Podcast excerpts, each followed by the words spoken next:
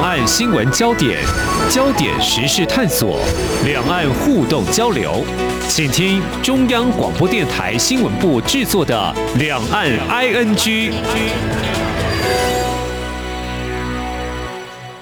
这里是中央广播电台台湾之音，我是黄丽杰，欢迎收听两岸 ING 节目。我想呢，减少碳排呢是严肃而且不可回避的课题哦。我们在节目当中呢，探讨了很多有关这个电动车的这个开发呢，应该是可以加速生产，也会变得越来越可预期了。但是能不能够顺利往前推动呢？还是有些关卡得必须突破，有些关键因素要来解决哦。那么如果我们聚焦这个电力从何而来？大家都说要洁净能源，要有这个电力，那电池当然就很重要了啊。但是何种电池成为主流，这是一个比较新的转变。那么谁又握有这个掌舵的方向盘？怎么样有这个续航力往前进呢？目前在市场已看到我们的台湾队，就是在供应链当中已经引燃成型了。那么我们。要拆解这供应链，看到台湾具有哪些竞争力？我们在今天特别邀请《财讯双周刊》副总编辑林宏达来观察探讨，非常欢迎副总编，您好。啊，主持人好，各位听众朋友，大家好。好，刚才我已经破题了，跟听众朋友说，这个电池是很重要的哦。那事实上呢，我们也要告诉听众朋友，在《财讯双周刊》在最新一期有提到，这个锂电池成为电动车的一个新宠儿。好，这锂电池呢，大家都听过，但是事实上呢，这个不太好理解。就我来讲的话，不太清楚，锂电池还有分不同类的哦。那它为什么会成为这个电动车的一个新的主流趋势？厂商会选择它，是不是？请副总编来跟我们啊做一下简要的说明。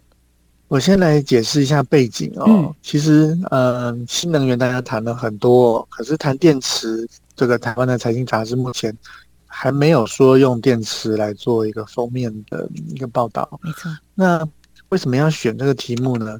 各位去看能源的转变哦。其实石油的崛起哦，其实在十九世纪大概其实也是一百多年的事情而已，但它整个改变了人类的这个生活的形态。嗯，所以呢，当我们二十一世纪初呢，大家要说要零碳排放哦，当有一天要坐路上的车子都没有石油的时候，这绝对是一个非常非常大的一个转变哦。因为过去有很多人因为石油成为巨富，嗯，那新的能源的崛起哦，绝对是一个。新的商机的产生，那我们就去看啦。嗯、我们先看现在市面上所有的替代能源的选项，究竟哪一个呃具有代表性？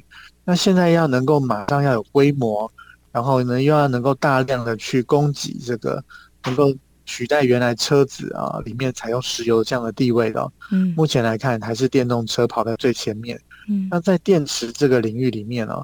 其实最近就发生了很多很多的新闻，嗯，其中一个跟我们台湾最相关的哦，就是特斯拉宣布说它要改用这个磷酸这个铁锂电池的一个宣布。那这里面要先讲一个背景哦，为什么要特别讲磷酸铁锂？因为电池这个产业啊，其实它是一个材料的产业，你只要换了不同的材料，或者是把原来的材料做一点新的转变。或者是优化，它的性能就会大大的不同哦。所以这个材料选择向这个方向，其实是我们台湾过去已经布局十几年的一种电池技术，所以我们就特别来关心说，那台湾的电池产业在这个潮流里面，会不会因此而跑出新的机会来？嗯嗯嗯，那这样看来，因为呃特斯拉已经选用了嘛，哦，所以商机是可以预期。我们布局很久过去，也许是运用在其他的这个产业面向上。那现在呢，有电动车来拉动的话，是啊、呃，相对更乐观了哦。那这样子来看的话，我刚刚提到这个锂电池，其实还有不同类，不只是我们刚刚提到这个磷酸铁锂电池。哦，那为什么特斯拉会选用这款电池？是基于什么样？我刚刚提到续航力一定要久，是不是厂商的最爱？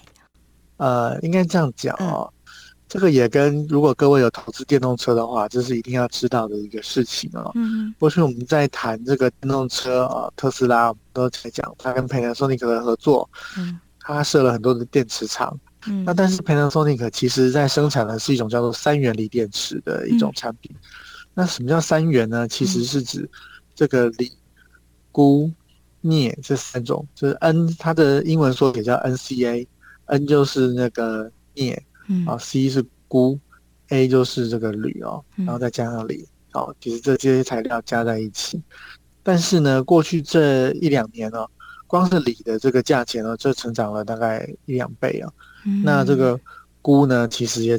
跟镍呢，其实都涨了非常多，嗯、所以你呃，主持人你知道吗？嗯，这个因为电池的这个，现在很多人要做电动车嘛，嗯、电池需要量不是很大吗？对，它反而会让我们生活中哦，嗯、你买不锈钢变贵了，你知道吗？哦、因为电动车的关系，所以你 就算你不开电动车，哦、你都会受到影响。嗯，因为镍是不锈钢加工的重要关键这个原料。嗯，那镍因为电池的需求庞大涨了之后，对。其实不锈钢的价格开始跟着动，嗯嗯嗯嗯，所以马斯克为什么要改用磷酸铁锂呢？第一个就是它里面就不用再用到这些钴啊、镍啊这些会涨价的材料，它用的磷酸锂铁啊，其实材料是比较容易取得的，嗯，而且它有更大的好处就是它很安全，它也比较好制造，所以它的成本会比较低一点。嗯，不过这个技术开发还蛮重要的嘛，对不对？有这个成本，嗯。对，那以前是因为说，哎，我用这种旧的磷酸铁锂的技术哦，嗯，它没办法跑很远，嗯嗯，然后所以大家就觉得啊，你这个车子才能够跑一两百公里的话，嗯，那我听起来好像这个竞争力，人家都说它可以跑五六百，那我为什么要买你的车嘛？哦，嗯哼。可是这一次呢，马斯克做出了一个新的设计，他们让这个磷酸铁锂电池哦，也可以跑到几乎快要五百公里哦，嗯，可是他用的是这种比较便宜的材料。而且呢，磷酸铁锂材料有一个很大的好处，就是它比较安全。哦，它如果爆炸的风险呢，其实是比较低的。嗯，那各位要知道，其实这种高能量的电池哦，如果不安全起来哦，其实它就相当于一个小型的炸弹哦。所以安全性其实是跟这个电池性能是一样的重要的。所以换用这种电池，除了成本降低之外，它还同时也提高了安全性哦。所以是。对于特斯拉，还有对于使用电动车的人来说，都是一个不错的一个转变。好，这个低成本加上这风险也比较低哦，所以当然厂商就会首选这个嗯磷酸铁锂电池啊、哦。那么三元锂电池可能就会被取代。这是特斯拉他宣布要这样子来选用。我们也看到，美国计划它要打造自有电池的供应链哦。那在看到就是特斯拉它这样的宣布的话，那如果以特斯拉来看，这电动车市场，它会找哪些合作伙伴？刚提到台湾早就已经有这样的技术，那是不是其实就是蓄势待发喽？对，因为其实目前全世界电池是一个需要时间验证的东西哦，因为你一个东西摆进去之后，它要过好几年，我才能知道说，在这整个生命周期里面，锂电池会不会爆炸，会不会起火，它的性能是不是如预期？那目前呢，全世界过去呢有大量生产锂电池的，其实就是日本、韩国、中国、台湾啊这几个国家，所以。嗯，我们在锂电池已经发展了十几二十年了。嗯哼，其实台湾在锂电池这边啊，最早让锂电池商用化的其实是日本的 Sony，它在这个一九八零九零年代啊，就做出了这种供这种呃电子产品所用的这种锂电池哦。那台湾很快的也就跟进，所以我们在这方面的时间点是相当的早的。那但是另外我要补充一下刚刚所讲的那个部分哦。就是说，其实三元电池跟磷酸铁锂哦，未来在电动车里面，它会变成两个发展，它也不会互相取代。哦，那三元电池，嗯，其实以后就是高级车所用的电池。就是说呢，它的能量，因为它的加工比较困难，嗯，但是它还是它的能量密度比较高。嗯，那所以如果你是说宾士 S Class 或者是像 Lucy 啊，它还是会继续的用这个三元的锂电池。但是如果你的行驶里程数或者是你的价钱哦，其实你不需要这么贵哦，嗯，那你就可以用那个磷酸铁锂的电池。目前特斯拉也是这样子的状况，嗯哼哼，所以这个价位可能就会有一些区隔。市场就会区隔开来嘛，哈，会并存，会会并存嘛，就是你也选用高高级车，你可以选用一般的，你可以接受的价位比较平价的这个 电动车。这之前在节目当中，我们也啊、呃、可以预期到未来的市场是可能会越来越平价，也是一个啊、呃、可以期待的。那我刚刚提到就是说，是美国计划打造自有电池的供应链。那拉回到我们刚刚提到这个特斯拉，它有这样的决定，虽然它有分不同的这个课程来做一些设计，那台湾也有这样的技术开发。刚刚提到韩国，还有这个日本，还有中国大陆，都是我们的竞争对手。那韩国有可能跟美国特斯拉有紧密的合作吗？目前您所观察的，我们倒是看到说这方面是台湾的一个机会哦。嗯，因为我们刚刚虽然讲到全世界四个国家有生产力电池的能力哦，嗯、但是韩国没有磷酸铁锂的这个生产能力。嗯嗯，所以最近传出来的消息就是说，美国要打造一个自己能够自给自足在中国之外哦的一个供电池供应链的时候。其实他本来要是找韩国合作，但是韩国因为磷酸铁锂它有它这个市场跟特性上没有办法被取代的特性哦，所以它需要磷酸铁锂技术。这个时候他就转头找向了台湾，哦，所以对我们的了解是，美国其实有意在这种技术上面跟台湾来进行更多深度的合作。你可以去看看那个立海的那个发展，因为现在其实就是说。美国要找这个嘛，哦，嗯，所以其实利凯前阵减持，然后他要引进新的资金，好像是澳洲的这个资金要进来，要投资它是吗？哦，对，因为那看准材料你要经过，嗯，你要很长时间验证你你才能够用啊，嗯哼，那利凯其实已经亏很久了，那澳洲会找上他，因为美国说，哎，我要。一个独立于中国之外的供应链嘛，嗯嗯，那中国各种稀有金属都有，嗯，对不对？对，供应链很完整，那你怎么绕？是，那你现在美国的方法，第一个我用澳洲的矿场，澳洲矿很多嘛，嗯哼，哦，那澳洲有储能的要求嘛，那你澳洲到时候你要去生产这些，你怎么办？你就找中国之外的，所以你找台湾。所以这样听起来，美国真的是对抗中国大陆在产业发展很明显，然后就会找一些他的好朋友，台厂可能会因此就会更有机会。可以活下来。然后还这个还串联到了韩国的 LG，LG 也是他的客户，因为你我们刚刚讲国美的技术嘛，是，所以你要买台湾的材料，嗯，做。那这样的情况之下，我们刚刚提了很多台厂哦，是不是请副总编也来告诉我们，到底有哪些我们的厂商事实上呢，已经早就准备好了，是可以来打入这个市场的供应链的？我们在这一期哦，在有一个表，嗯、这个表我们花了相当的力气来制作，那它是我们六百四十九期。那其实，呃，我们按照那个美国的关键报告里面啊，先把这个电池的这个上中下游做这个定位。嗯哼。那最上层呢，其实是原料的挖矿。嗯哼。那台湾没有挖矿嘛？哈。对对。那挖出来之后呢，要先做一些提炼啊。那这个部分呢，台湾就有了。台湾像大家很熟悉的这个美琪玛康普，但是还有像中碳、融碳，嗯啊这样的公司。那中碳做的是碳化学。它所生产的就是最近很流行的叫做石墨，哦，就是说电池里面用的负极材料。最近大陆因为缺电的关系，供应不上嘛。但是其实，在台湾其实也有人做这样子的呃材料的哦，就是负极材料。那在中游呢，就可以分成这个电池材料的纯化跟电池芯的生产两个部分哦。那在电池材料这边，又分成正极材料、负极材料还有铜箔。嗯。我们台湾在铜箔上面其实是有一个世界上的一个位置的，就是我们的长春集团哦，它其实是有在做汽车用的铜箔，而且是供应给特斯拉。那正极材料的话，其实台湾像利凯，它是过去也做得非常好哦，而且最近呢，其实呃，它可能会有新的投资人进来。那其实像台塑集团也有投资台塑锂铁哦，或者是这个红海旗下，它有这个星核能源哦。在做这个领域，嗯哼，那这是电池材料纯化的部分，嗯哼，在电池芯哦，可能过去台湾大家都觉得说台湾的电池芯产业比较相对规模小一点，但是其实还是一个百花齐放，很多公司的状况，嗯、譬如说友亮好了，哦，友亮它其实是一个台湾电池芯厂，嗯、但是呢，呃，这个是他现在的董事长其实是泰国人。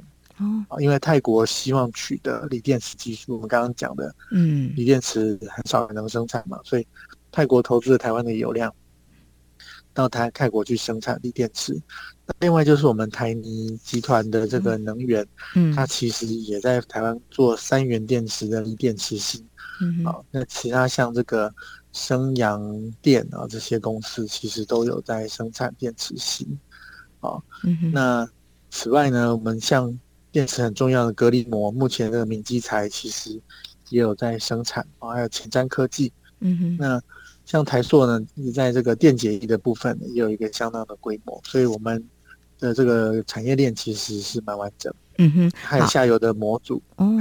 嗯，所以啊、呃，这个整个上中下游供应链，我们台湾可以说是早就蹲马步，已经有这个技术可以抢攻这个商机哦。好，那么谈到这里呢，我想稍微休息一下，稍后节目后半阶段呢，我们再继续请林宏达副总编来跟我们谈谈哦。那么除了特斯拉拉动市场，还有美国打造自有电池的供应链之外，台厂还有在中国的打造电动车的这供应链当中，是不是？未来选边或是左右逢源呢？我想这相关的焦点呢，我们再请财讯双周刊副总编辑林宏达为我们做进一步的解析。今天的新闻就是明天的历史，探索两岸间的焦点时事，尽在《两岸 ING》节目。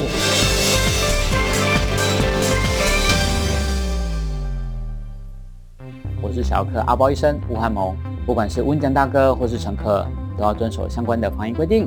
第一，车内全程佩戴口罩；第二，尽量避免交谈及饮食；第三，可以打开窗户，保持通风；第四，非必要不要乱碰触车内其他地方。付款时也可以使用优卡或行动支付。下车后一定要记得用肥皂洗手或干洗手消毒，降低感染的风险。搭乘交通工具防疫不松懈，有政府请安心。资讯由机关署提供。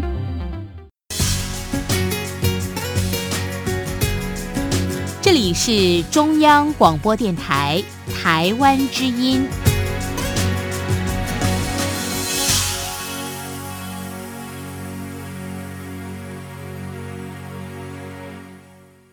这里是中央广播电台，听众朋友继续收听的节目是《两岸 ING》。我们在今天节目当中邀请财讯双周刊副总编辑林宏达，而在今天我们所要探讨的是电动车未来的市场，而聚焦的是这个电池的开发。那么，这个磷酸铁锂电池是特斯拉呢在最近决定，嗯，它要。啊，选用的一个新的一个电池，当然三元电池呢也是会继续来使用。但是谈到这个磷酸铁锂电池呢，也正是台厂所拥有的这个优势。好，我们接下来要谈的是，那打开这样的市场，我们要看我们能够啊握有多少商机啊。刚刚提到是特斯拉它最近的新决定，但是特斯拉当然有它的固定的市场，我们期待市场越大越好。有没有其他的这个厂？牌或厂商他们在这个磷酸铁锂电池的运用，已经可能也会瞄准选用这个电池呢？呃，其实现在有蛮多的电，在过去这几个月有很多的这个汽车厂都说，他们将大量的采用这个磷酸铁锂电池哦。嗯，比如说宾士啊，宾士在去年的十月宣布，他们的平价的车款会采用磷酸铁锂。那因为我们刚刚讲磷酸铁锂，它的特色就是它可以。降低这个电动车的成本，同时它也蛮安全的哦。我们也去查了一下，发现啊，其实像福特、呃雷诺、福斯啊，那还有很多大陆的车厂，其实他们都已经这个宣布，或者是有相关的计划要来生产磷酸铁锂的这个车款。那我们知道，像目前全世界出汽车最多的，其实像福斯集团啊，另外像丰田也是。呃，汽车销售量相当大的一个公司哦，他们都有这个相关的计划。谢谢副总编告诉我们，其实还有其他厂商，他们也已经计划要采用磷酸铁锂电池。好，那么这样的情况之下呢，我们来做一下这个对照。其实谈到电动车，当然台湾的台厂有一些上中下游供应链的机会。那中国大陆事实上呢，这个电动车的发展呢，也是呃一段时间了啊。我们看到最新的数据，呃，中国大陆一百万个充电桩是两年前的这个两倍，从这里就可以看得的出来。嗯、那当然，他们啊、呃，除了电动装之外，也会有这个电池。他们这个宁德时代他们的啊、呃、所制造的这个电池呢，也是很大的供应商。好了，那特斯拉也在上海设厂。哈，我们来看一下，就是说，嗯、呃，当然台厂。上中下游供应链也有一些在中国大陆设厂。那中国大陆的这个电动车市场目前看来是一个喷发的发展，是不是速度也会持续来加速？因为刚刚提到像包括美国还有欧洲，好像也是紧追的这个市场或一直要加速来推进。怎么样来看这样子一个竞争的态势呢？我想未来电池市场，特别是汽车电池市场，将会出现一个。百花齐放的一个状况，嗯哼，为什么这样说呢？因为电动车其实原来它的电池或它的成本跟汽油车是不能够比的，所以目前电动车的这个崛起是靠国家的补贴的力量在成长的。嗯，那这里面跑得最快的是中国，是。中国拥有庞大的内需市场，所以当它补贴电动车的时候，那这个呃这个车用电池的需求就跟着这个崛起哦。我的了解是说，像在上海哦，一个这个车子的销售公司啊，比比如说我卖出五辆电动车，那我可能才能卖一到两辆的汽油车。嗯，所以要拿到电动车的牌照或者是拿到车，会远比拿到汽油车容易。那这是中国的状况。那可是各位要知道，这个电池有个特性，电池具有危险性，而且它非常的重。所以呢，它不太适合长距离的运输，嗯，哦，所以运输过程中可能会有危险。嗯哼，那所以呢，其实各国未来都要自己设这个电池工厂。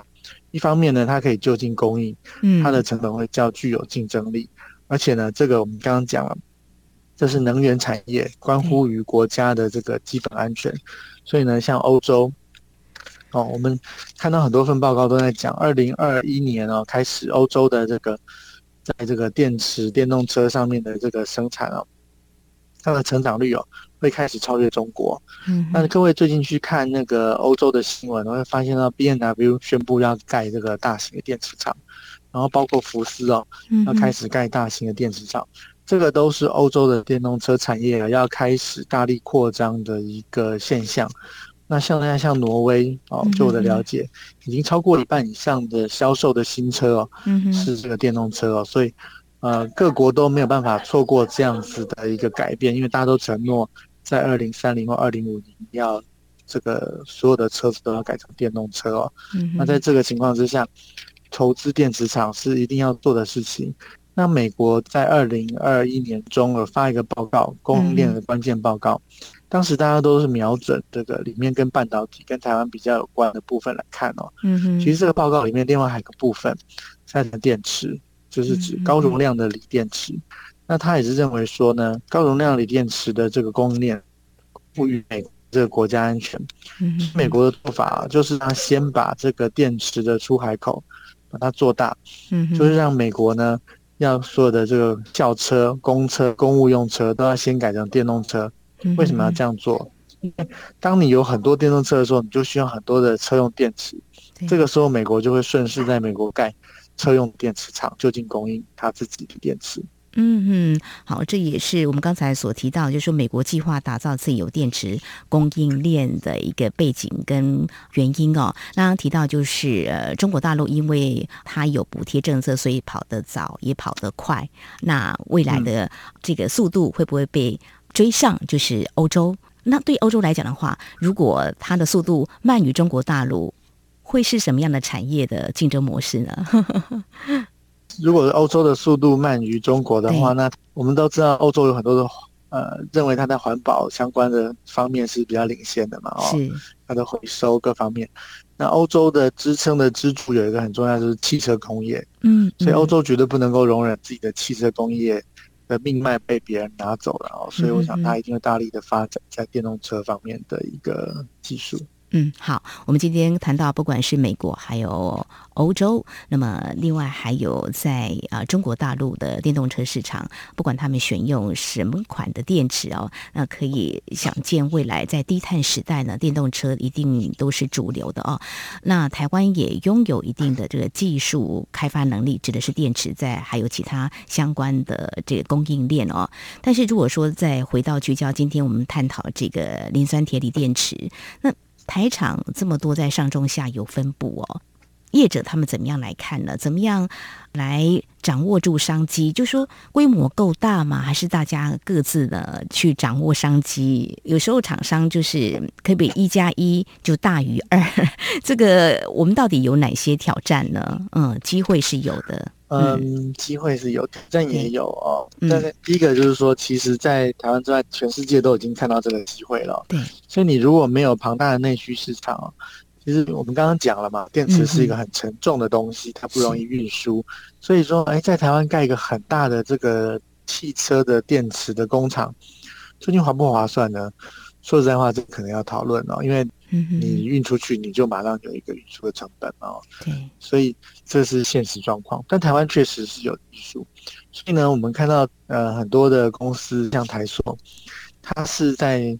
呃，全方位的发展各式各样电池的材料，它有它的这个呃自己的品牌台塑的电池，嗯，哦，那它可能就是要先掌握这样的技术。那他们的逻辑，台厂现在开始做一个方法，就是我从储能开始，再加上我自己生产电池，哦，做成系统，那我就可以到时候把这整个模式外销。比如说，以后欧洲要用这种再生能源，嗯，我第一个我把电池拿来做储能。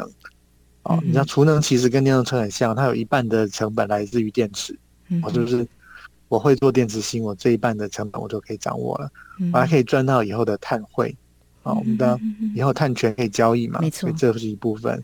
那另外一部分就是，哎，你当地要做电动车，我也可以供应电池，啊，所以我两边都可以做。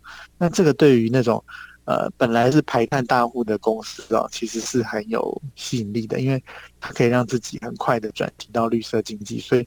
目前这相关的公司不动得很快。嗯哼哼，好，那么这是台塑他们的营运策略。那其他的业者，就是说，呃，我们的规模够不够大的问题，就是说，如果要去抢更多的订单的话，有没有合作的这样的商机再扩大的可能性，是可以这样来预期？哦、嗯，对。这个从投资或机会来看哦，我可以告诉各位，其实模组是最值得去研究的。我们刚刚讲到上面了，哦，模组还没讲。其实现在已经有一千多块的这个电池的这个相关概念股了，它叫做 AES-KY。那它是台湾过去最大的这个电池模组厂新普。它的一个子公司哦，嗯，那这个 AES-KY 做的就是这种电动的脚踏车，电动就是还有一些这个伺服器用的储能的装置哦，嗯，那听起来好像这个很不同嘛哦，但是各位要知道，现在欧洲这方面电动脚踏车的这个商机是大爆发，嗯，那你现在点进台湾捷安特的那个官网去看哦，是，其实捷安特就用了非常多新普的这个模组，嗯，然后呢，我们刚刚讲。这个电那个电池有安全的问题嘛？是。那新普它因为有多年累积的经验，它有很好的测试、很好的制造能力，所以运用在这种这个脚踏车这种跟人这么近的距离的东西哦，特别是欧洲这种这么在乎人身安全的地方哦，嗯，其实台厂已经布局了很久，而且看起来商机会逐步的扩大跟爆发。那这是一个新的出海口，因为虽然电动车呃别人已经有很大的规模跟那里，但是台厂的。这个能力一直都是少量多样，所以呢，在这种少量多样、注重人身安全跟注重这个呃品质的这个产业，我们其实仍然有很大的机会，因为这个电池取代石油是全方位的，它是非常非常多的东西要被取代，所以嗯，这是一个非常不一样的机会。是，我想我们台湾的厂商呢，我们的优势在于我们少量多样、直 精哈，所以可以啊、呃、永远呢赶上每一个产业发展的一个新的商机哦。所以我们在今天探讨这个新石油来了，谈到这个电池，从电动车，从特斯拉这家汽车大厂所做的一些决定来看，未来在低碳排的时代的绿色经济的一个发展哦。那我们台厂在这方面电池技术开发呢，是拥有一定的这个优势。是的，我想呢，这个商机可期。非常谢谢《财讯双周刊》的副总编辑林宏达在今天针对这相关的一些议题提供您的专业解析，非常谢谢您，谢谢。啊，谢谢。以上就是今天两岸 ING 节目，非常感谢听众朋友您的收听。如果听众朋友对节目有任何宝贵意见，非常欢迎您随时跟我们互动交流。您可以来信。传统信件，请您寄到台湾台北市北安路五十五号，写给两岸 ING 节目收就可以了，或者寄到电子邮件信箱 i n g at r t i 点 o r g 点 t w。另外呢，也非常欢迎听众朋友加入两岸 ING 节目的粉丝团，你在脸书的搜寻栏位上打上两岸 ING 来搜寻就可以了。黄丽姐祝福您，我们下次同时间空中再会。